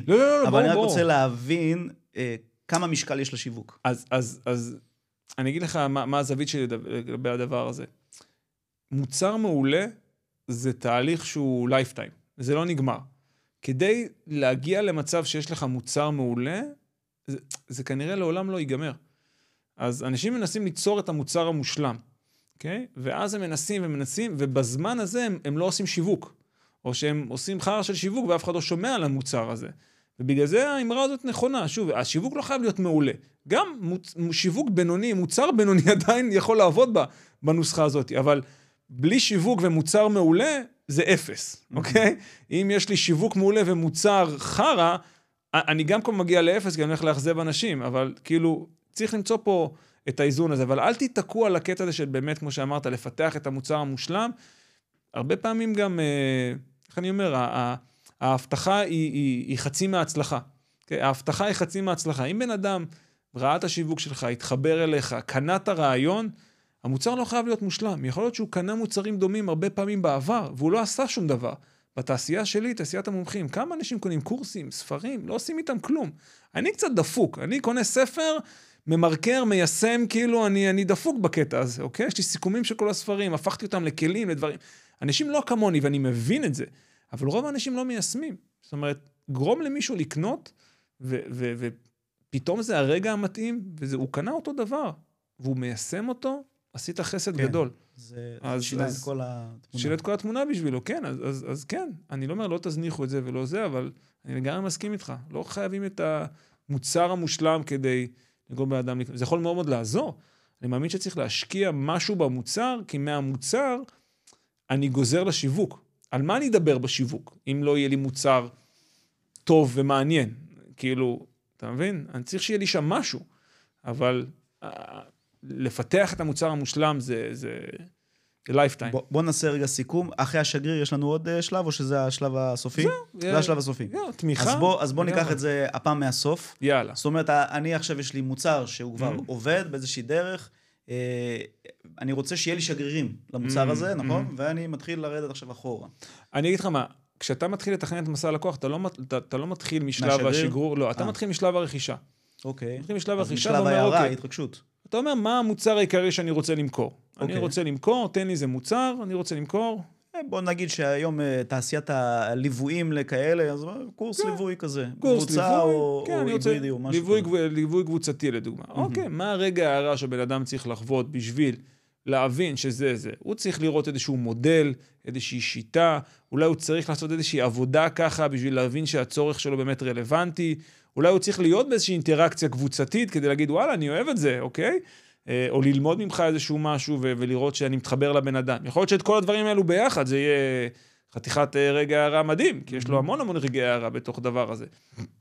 ואז אני אומר, אוקיי, אם אלו רגעי הערה שלי, מה מעמד המראה האידיאלי שהדבר הזה יקרה? אוקיי? אז האם אני צריך, אולי אני צריך למכור איזושהי תוכנית, אולי יש איזה אתגר של חמישה ימים, אולי, אולי מספיק בוובינר, אולי בוובינר הוא יכול לחוות את זה, ולפני הוובינר אני אפתח להם קבוצה, ואז בקבוצה אני אפעיל אותם. או בוואטסאפ, או לא יודע מה, אבל מה המעמד ההמרה האידיאלי עבורי? לספק את רגעי ההתרגשות האלו. ואז אני הולך אחורה, אוקיי, אם זה, מה, זה המעמד ההמרה האידיאלי, מה אני יכול להציע להם בחינם? איזשהו מגנט לידים? כדי שיגיעו למעמד... כדי שיגידו למעמד המרה. זה יכול להיות איזשהו צ'קליסט, איזשהו כלי שעליו נדבר בהרחבה, אם זה וובינר, אז ההרשמה לוובינר, מה אני יכול להציע שם?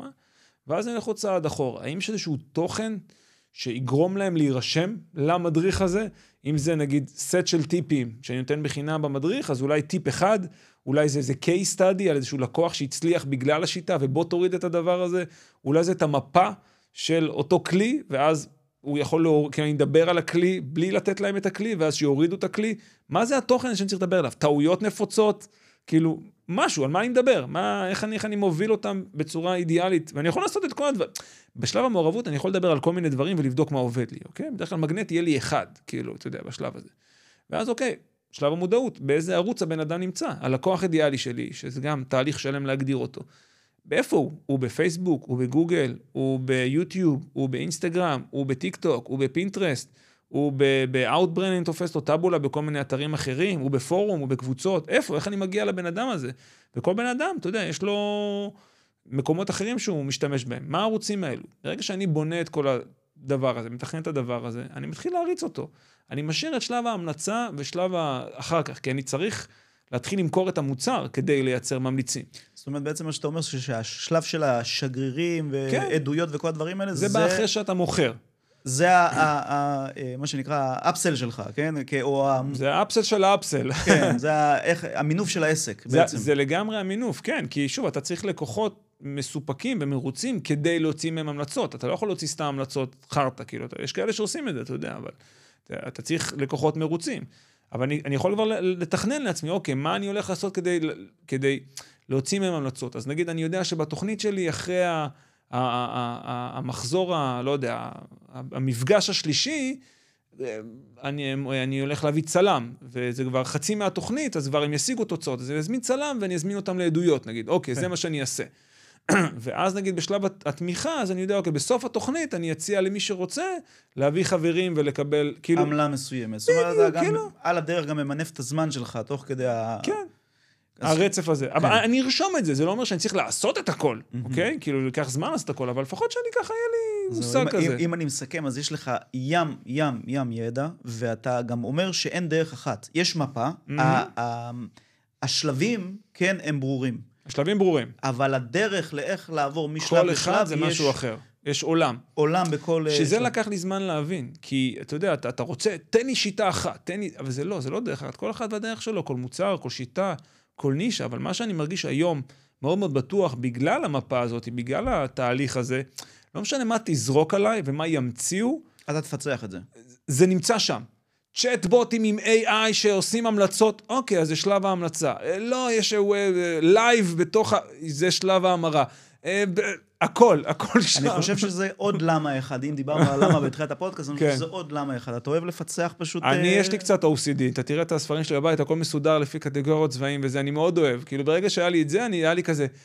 אתה יודע, הנה, אז חבר'ה, הנה, מצאנו לכם, מי שיכול לפצח לכם סוף סוף את השיווק.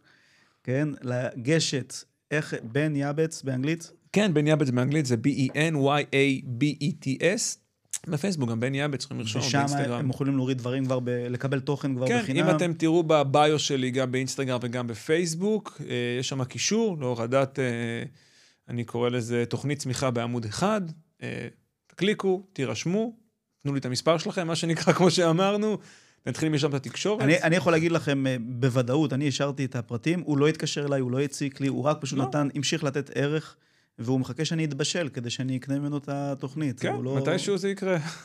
בזמן שלך? לגמרי. בן, וואו, תודה רבה על כל הערך. תודה לך, תודה לך. אני בטוח שהמאזינים והצופים נהנו. לכו, תיגשו לאתר של בן, תורידו את המדריך, ואלף תודות. בכיף.